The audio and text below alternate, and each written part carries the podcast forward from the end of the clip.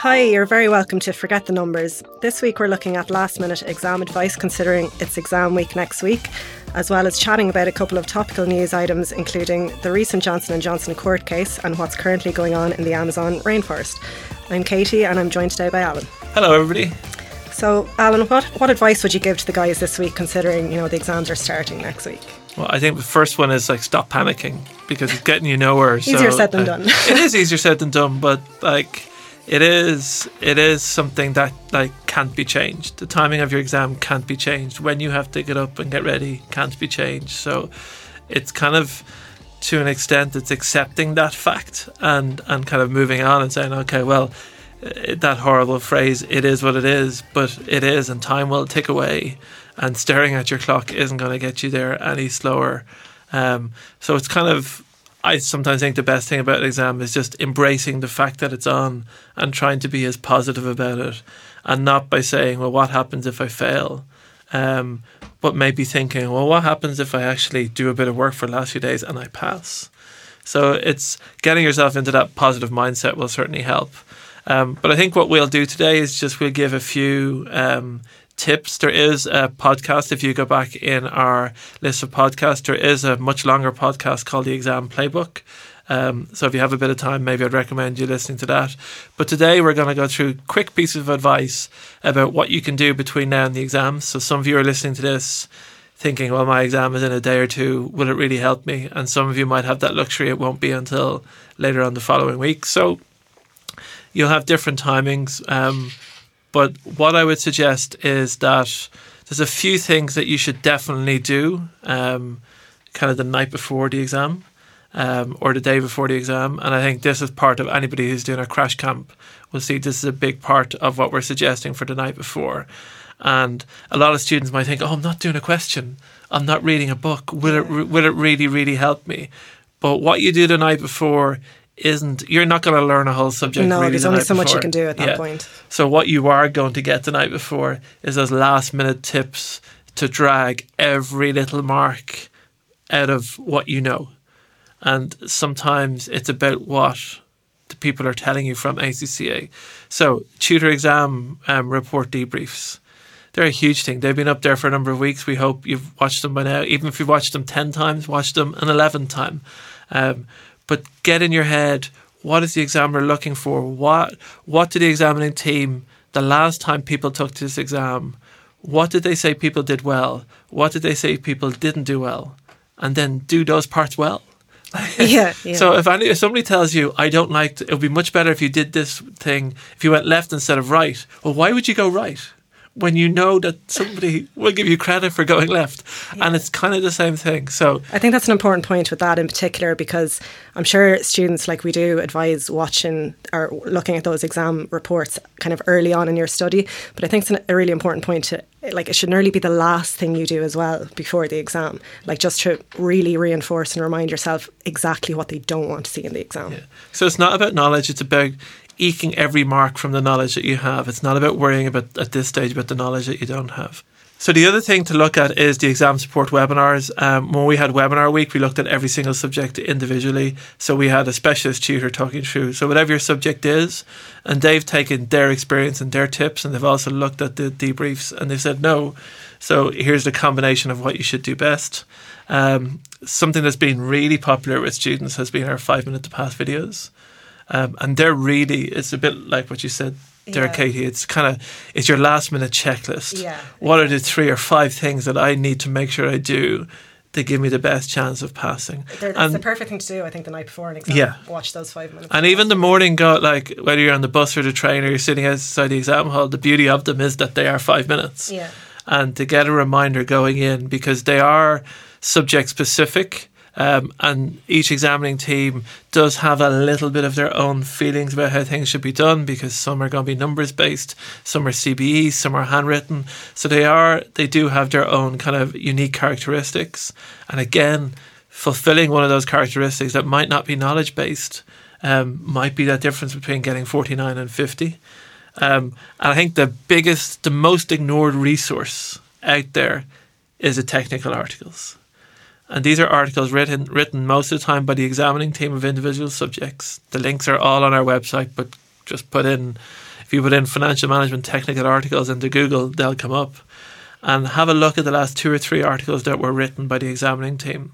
Um, for example, in SBR, um, nearly a whole question in the June sitting was to do with a report or an examining article that, that was written, um, I think it was released in April. And a student had read that article, you could have kind of got the 15 easiest marks you've ever done yeah. in ACCA. So read those articles, and if you add in the like report debriefs, the webinars, the the five minute past video, reading a few articles, that's probably two to three hours of work if you do it properly and if you take your time and it, and it really sinks in. Um, and that's what I would be concentrating the night before my exam. I certainly wouldn't be reading manuals maybe do a question or two if it makes you feel more comfortable. But yeah, I think you're just going to panic yourself more yeah. if you start looking at more content um, the actual night before the exam. But that's really good advice in the days running up to the exam. Um, anything in particular, maybe on the day of the exam? Yeah, we always say this because we hear stories every year from students who saying, "I was late for my exam," or "I couldn't get into my exam because I was late." Don't be late. I can never like find out where your exam hall is and find out how long it'll take to get there, and get there an hour early and I don't know, look at five minutes to pass videos, uh, whatever it might be. But like you see people arriving into an exam and you're sitting there and they're arriving in the last minute and they're sweating and they're panicking. They've lost the first 20 minutes just calming down from because yeah. they're still thinking about the bus that was later, the train that was later, their lift that was later, it's too much traffic or it's somebody else's fault that I was late or my alarm clock didn't work, whatever it might be you're all adults now. You shouldn't be worried about alarm clocks and traffic. You make sure you're early and in plenty of time um, for the exam. But there's a few things that you should do in the exam. Um, planning. Planning is so important and it differs between subjects. And yes, we would say an hour for SBL, and you probably have about 15 minutes across most other exams. But like, read the question. Don't give the answer of the question that you want to give. Give the answer of the question that they're asking. It's really important. It's kind of, oh, I see leasings there. I'm going to tell them everything I need to know about leasing. Yeah, If that, that's one, such an important point. Yeah. If there's one thing that the examining teams are getting more intolerant about, is you telling them what they already know. They already know what's in the books. They already know the, the theory behind leasing. What they don't know is they don't know your interpretation of the question that they're asking. And that's what they want to know. And that's what you get your marks for. Um, layout and structure don't this is still so important and yes in some subjects you get professional marks and people think oh you don't get professional marks for your layout or structure it's not important if an examiner has to trawl through your messy handwriting it's not clear that how many points you have. You're not using paragraphs. You're not. Yeah, you're just frustrating them. You um, are, and it's just you're not making it easy for them to just give you the marks. Yeah, and you want to make them as easy as possible. You want the examiner on their side, and remember, the only thing they know about you is they're judging all the work that you've done. You're judging all the effort that you've done. They're judging everything that you did in that exam when they open up the first page. When they see the first page, they've already, and I've marked thousands of exam papers, they already it's human nature. You can't help yourself. Yeah. You're making a judgment. You kind of go, look, this is really neat and laid out. I think this student will do well or you open the page that this is impossible to read. This is going to take me a really, really long mm. time to go through. Oh, why do they make it so difficult for themselves? And automatically, there's a much more positive outlook in the first one. And if they're much more positive about it, they might say, "Oh well, I see what they've written here. It's been it's well presented. I can get what they're getting at. I think there's a mark in there somewhere." But if they can't read it, it just makes yeah, I mean, they're professional exams. So, like, I think it's important early, nearly to put yourself in a work mindset because yeah. if you're given a task and work, you're going to lay it out a certain way. It's going to be really clear, concise. Um, so, you kind of just have to bring that into the exam situation. Yeah. And so, you go into this exam with all this knowledge. Again, remember the examiner knows all the knowledge. What they want you to do is apply it to the scenario. Every question you get has a scenario. It might be two minutes uh, or two lines, it might be 10 lines. In SBL, it might be a whole case study. Every time you give a solution, you should be mentioning a case study. Every time you make a point, it's because you read something in the case study that has led you there. If you're making points that are not related to the case study, you are just losing marks or not getting marks, but you are losing time. Or in things like SBL, where there's a lot of professional marks, if you're not getting to the point, you do not get professional marks. So please be aware of that. And then finally, the biggest, biggest thing is time management and we still see students saying, "Oh, I didn't get to the last question, but I answered the other questions really well." Like if you give out a twenty mark question, that means you have to get fifty out of eighty instead of fifty out of hundred. Yeah. Just think about how much more difficult that is. So time management is really important. If it's a twenty mark question, it's a thirty eight minutes that you spend answering that question. When that thirty eight minutes passes by, leave a blank, leave a spot page, the rest of the page, the next page, and move on to the next question. If you've got time later, answer that. But I would say you've probably got 80% of the marks in the first 50% of the time that you're answering a question. So by every extra minute spending on an exam question, you are losing time because Yeah, you're, you're not you're not starting the next question, and that's where the easy marks are always in an exam question when you start writing first. Yeah. And then when you get into the question a bit more, then you're kind of really trolling your brain. What else can I say? But those easy marks are the first few minutes. So make sure you get as many easy marks in the exam as you can. And time management is a really good way towards getting those easy marks. I think even a point to note there, especially um, in the planning stage of your exam. I know for me personally, like I've sat a lot of exams in the past, and I just think it's a good bit of advice to start with. Okay, like your best question or your favorite question, just to try and settle you down. Like th- that first half an hour of an exam, you're, you're in a different environment. You, you might be all over the place with your nerves, and I just think start with the, with the question that you're comfortable with, get stuck into it, that you can really attack, and start writing. Like even like I notice at the start of an exam, my writing might be a bit funny because I'm nervous. So just I I would always start with kind of the question I'm most comfortable with. If you're enjoying listening to the Forget the Numbers podcast, we'd really appreciate it if you could rate us on your podcast provider. Our first news story today um, is in relation to Johnson and Johnson, who are set to pay 572 million for its role in the opioid addiction crisis in Oklahoma. So, over 6,000 people um, in Oklahoma have died of overdoses since 2000, and in the US in general, I think the overdose stats are up at around 400,000. So, Johnson and Johnson have said they would appeal this decision, but it's just it's an interesting one seeing where this is going to go. What's Yeah. your what's your take on this? I think the interesting thing about this one is I think it's the multiple court cases that it'll lead to. Um, and again, when students are looking at such a case for like their SBL exam or even a short scenario in an exam, um, it's really interesting because it's there's lots of things in here. Not only is the cost and the possible future and current financial impact on the company, um, but all other companies will be looking at that. And like the emissions scandal, when it started with one company, it kind of spread very very quickly. Um, and then it's also the reputation risk um, of Yeah. these companies as well. I I think it's kind of the issue is really like this trade off between companies making money and then their corporate social responsibilities.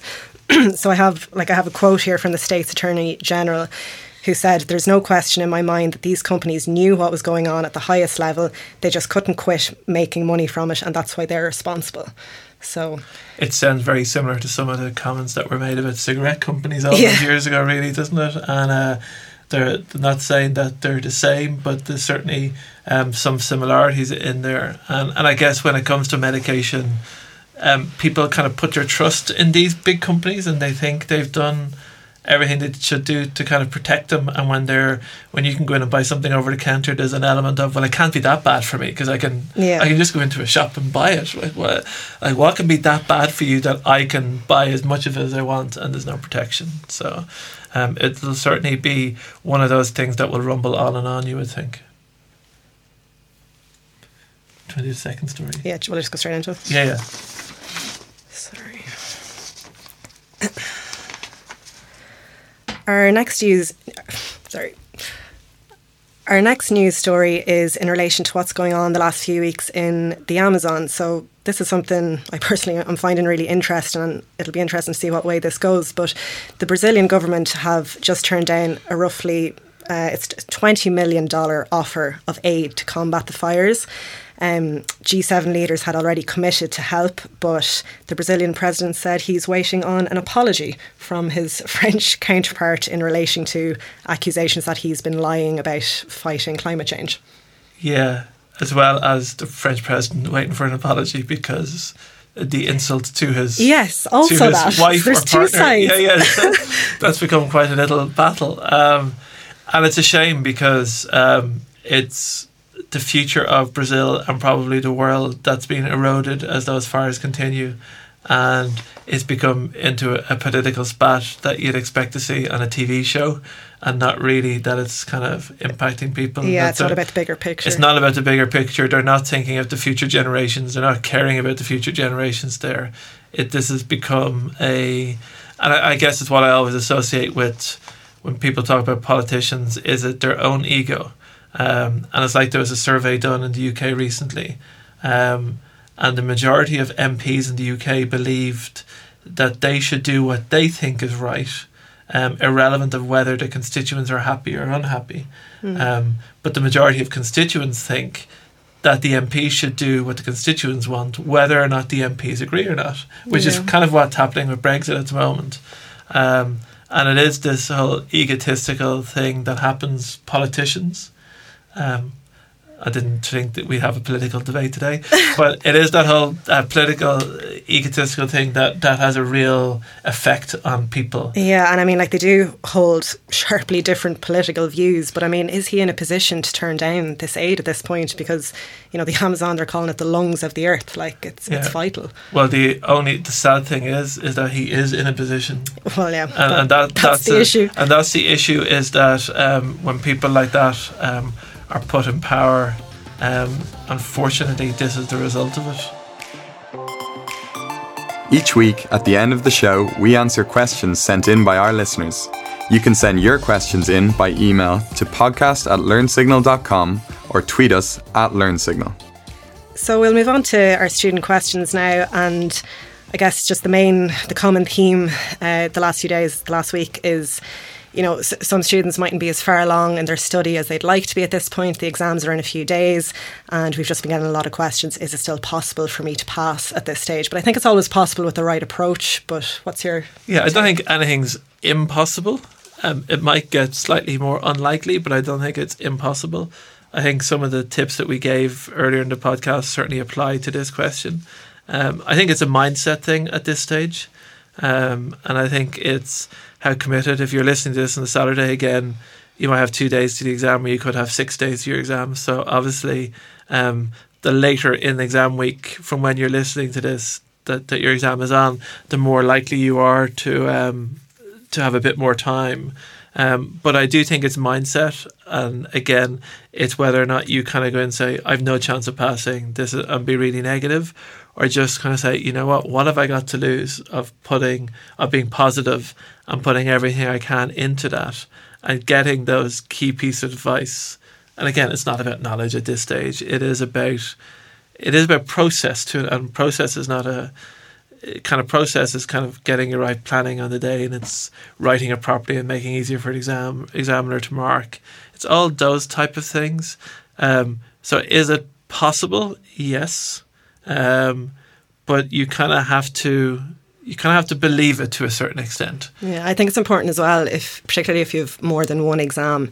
If it doesn't go right for you in that first exam, just try not to dwell on your mistakes. Or if you come out of the exam and realise you've done something totally wrong, there, there's nothing you can do at that point, and it's all about your reaction at that stage and how Yeah. you come away from that. And the best reaction is to just go home, put it out of your head, and refocus for the next one. Yeah, and just just keep on going. They are professional exams, so be professional and accept the fact that they are difficult and hard.